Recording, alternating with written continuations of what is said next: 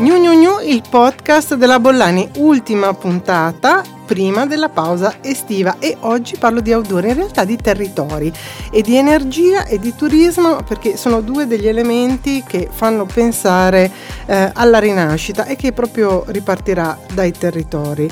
Parlo delle comunità energetiche, ma parlo anche dei dati del turismo outdoor e anche di questa nuova forma di turismo, in realtà di accoglienza, che è quella dei glamping, per poi chiudere con una, diciamo, mega rassegna, ma troverete il documento allegato nel mio summary, che ripercorre tutto quello che ho visto dedicato all'outdoor, quindi sistemi e arredi, durante la Design Week milanese. Insomma, sono arrivata un po' in ritardo, ma ce l'ho fatta. Come sempre, noi iniziamo con l'intervista.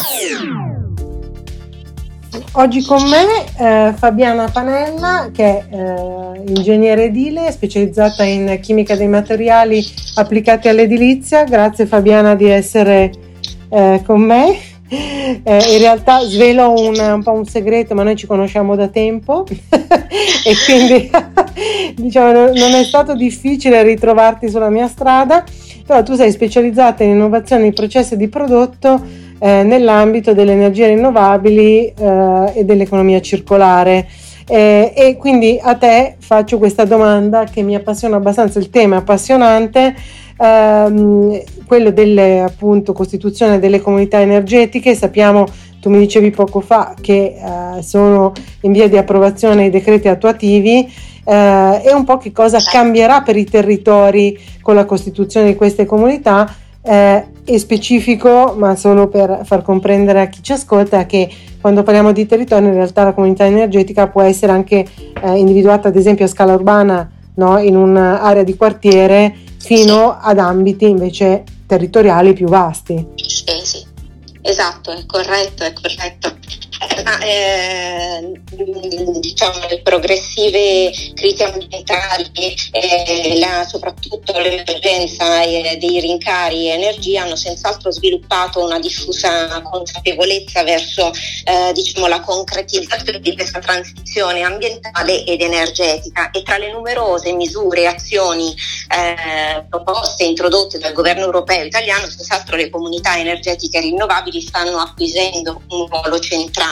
E questa loro capacità di coniugare energia e innovazione, una dimensione digitale e la dimensione della natura, oltre alla coesione sociale e la crescita produttiva, diventano quindi delle protagoniste se stesse di una efficace strategia di sostenibilità ambientale, ma anche appunto di rigenerazione territoriale, dove il territorio è da intendersi proprio come specificavi poco prima, dalla dimensione del quartiere fino ad arrivare ad una dimensione anche più estesa all'interno di comunità piuttosto che enti locali estesi appunto nel territorio. Nella generalità l'intento delle comunità energetiche è proprio quello di sollecitare la responsabilità civile, ma anche la coesione e la partecipazione attiva dei cittadini nei confronti del tema dell'energia, e quindi di sviluppare una diffusa consapevolezza dal punto di vista scientifico, ma anche dal punto di vista economico, verso le scelte necessarie verso la rivoluzione verde. Quindi la sfida delle comunità energetiche è anche quella proprio di rimettere la comunità, la società al centro della transizione ecologica, ovviamente con tutte le difficoltà del caso, certo, dovute proprio alla disabitudine, no? Di collaborazione, certo, di cooperazione, la scarsa diffusione anche di questi metodi decisionali e di sistemi di governance collaborativi, però dall'altra parte senz'altro le comunità energetiche rinnovabili interpretano la nuova opportunità, il lavoro proprio di ricucitura sociale ma anche progettuale da fare sui territori, per mettere insieme i soggetti delle future comunità. Non a caso appunto le figure che ruotano intorno alle comunità energetiche sono in più settori, in più più ambiti disciplinari, e quindi la comunità traduce anche questa multidisciplinarietà che ruota intorno a questo nuovo soggetto giuridico. Senti, quali sono i vantaggi più facilmente, secondo me, comprensibili dell'azione di una comunità su un territorio dove, per territorio, come dicevamo, possiamo intendere anche un quartiere urbano, cioè quale sarà secondo te il primo benefit percepibile, insomma, di questa? Diciamo che i benefici individuati o individuabili attraverso una comunità energetica impattano su tre driver principali, sono dal punto di vista ambientale senz'altro, dal punto di vista sociale, dal punto di vista economico, volendolo declinare appunto nelle tre vesti. Ambientale è di facile intuizione proprio perché puntano ad un'implementazione dello sviluppo delle risorse rinnovabili, quindi produzione di energia da fonti rinnovabili, che siano quindi un equilibrato mix tra produzione elettrica, produzione termica, l'idroelettrico, che si intersecano tra di loro. Il beneficio dal punto di vista energetico, diciamo, dal punto di vista economico, quindi anche sta proprio nella valorizzazione di questa filiera corta del sistema elettrico, perché proprio dell'energia, proprio perché l'obiettivo della comunità energetica è quello di produrre e consumare sul posto, quindi proprio di accorciare, diciamo così, il percorso delle fonti energetiche, un po' a chilometro zero, se vogliamo tradurla con un'espressione a noi nota. E poi accanto a questo, ovviamente, quelli a livello sociale, a livello di ricucitura, come dicevo prima, della dimensione della società, oltre che poi magari impattare in alcune localizzazioni in modo particolare, quindi in zone interne, periferiche, eccetera, anche quelli che sono i disagi di una percentuale di popolazione, che sarebbe la percentuale di popolazione che, entrando nella comunità energetica, potrebbe venire a beneficiare degli effetti positivi, contribuendo con i propri consumi, nella configurazione della comunità energetica, dove sappiamo appunto che possono entrare e far parte in veste di consumatori, di produttori, ma anche di produttori consumatori, quindi anche il solo consumatore entra a far parte della comunità, di questo, diciamo così, soggetto giuridico ad alto valore aggiunto, con i propri consumi, quindi acquisendo anche i benefici economici. Senti, hai parlato di multicompetenze, no? E quindi del fatto che intorno alla comunità ci sono una serie di competenze che sono di supporto allo sviluppo, alla creazione e allo sviluppo della community, diciamo. Rispetto alle professioni tecniche, che sono a noi care, insomma, essendo tu architetto, io insomma comunque un po' in là nel tempo, ma lo fui anch'io. Come entrano e si intrecciano e si intersecano queste competenze, diciamo, mirate, immagino tutte con l'obiettivo poi di costituire la miglior comunità energetica, la più performante, la più efficiente, insomma, no? Assolutamente. È bene tenere presente innanzitutto quello che si diceva poco prima, nel senso che si tratta di realtà che nascono per avere, diciamo, un ciclo di vita, se vogliamo esprimerla in questi termini, medio-lungo. Quindi di conseguenza c'è una prima fase di avvio della comunità che, in qualità di nuovo soggetto giuridico, necessita di una componente tanto giuridica quanto ovviamente tecnica, progettuale, quindi in questo senso impatta proprio la dimensione più tecnica delle professioni tecniche, per cui senz'altro il ruolo di architetti, ingegneri, geometri, periti, o comunque sia tutto quell'insieme di professionalità tecniche che ruotano intorno al mondo della progettualità, tanto degli elementi architettonici quanto degli elementi impiantistici, risulta fondamentale proprio per un primo avvio, una prima ricognizione del territorio, per comprendere bene la corretta, diciamo così, definizione, collocazione degli impianti, ma anche il corretto sfruttamento delle fonti energetiche presenti e che insistono su quel territorio.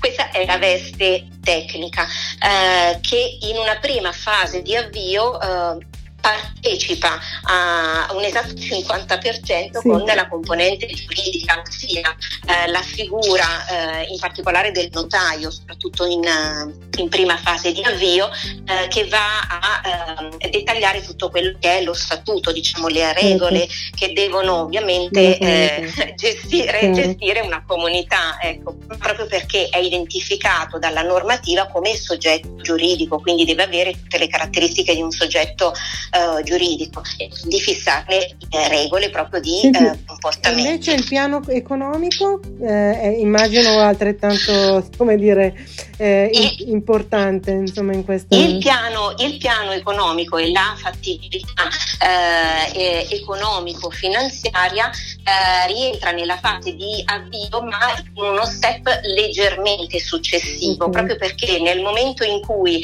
dal punto di vista proprio dello statuto, quindi c'è questa fase di organizzazione, di collaborazione, di decisione, di stipula del contratto, si avvia la realizzazione degli impianti. Una volta che si è avviata, tra virgolette, la macchina, quindi si ha presente qual è la macrostruttura, poi si avvia tutto l'iter anche di rendicontazione, di suddivisione di costi e benefici. Nella fase proprio di progettazione, quindi di organizzazione, di ricognizione, è sì importante la valutazione di prefattibilità tecnico-economica, diciamo così, ma dal punto di vista del conteggio, diciamo, anche una professionalità tecnica, quella che è più afferente all'ingegnere più, o progettista degli impianti, diciamo,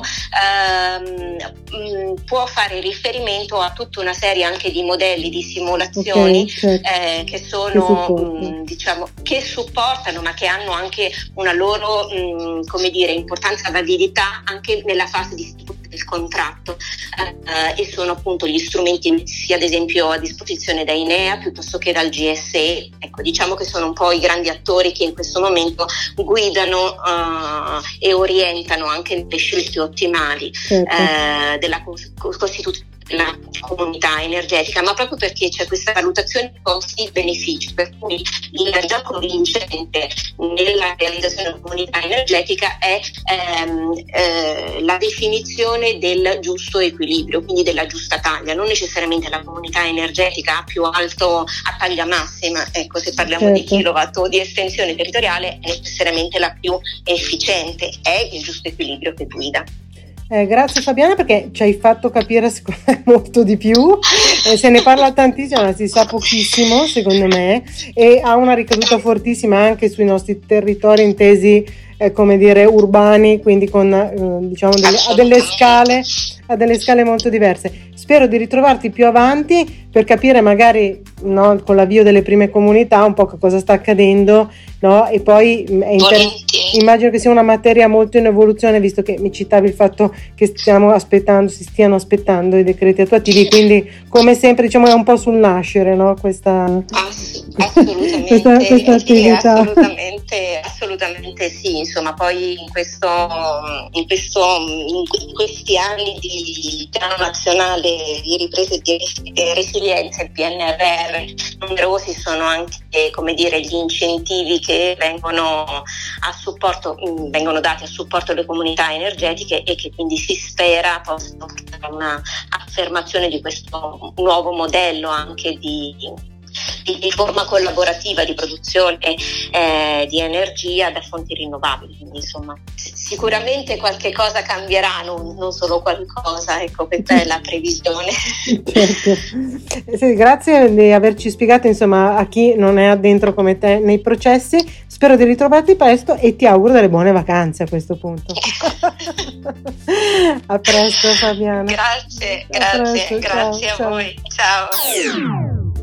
Delle comunità energetiche abbiamo parlato con Fabiana Panella e nel summary trovate un focus che racconta un po' meglio che cosa sono. Appunto, sono costituite da gruppi di autoconsumatori oppure possono essere veri e propri soggetti giuridici. Trovate i link e trovate un breve abstract di approfondimento.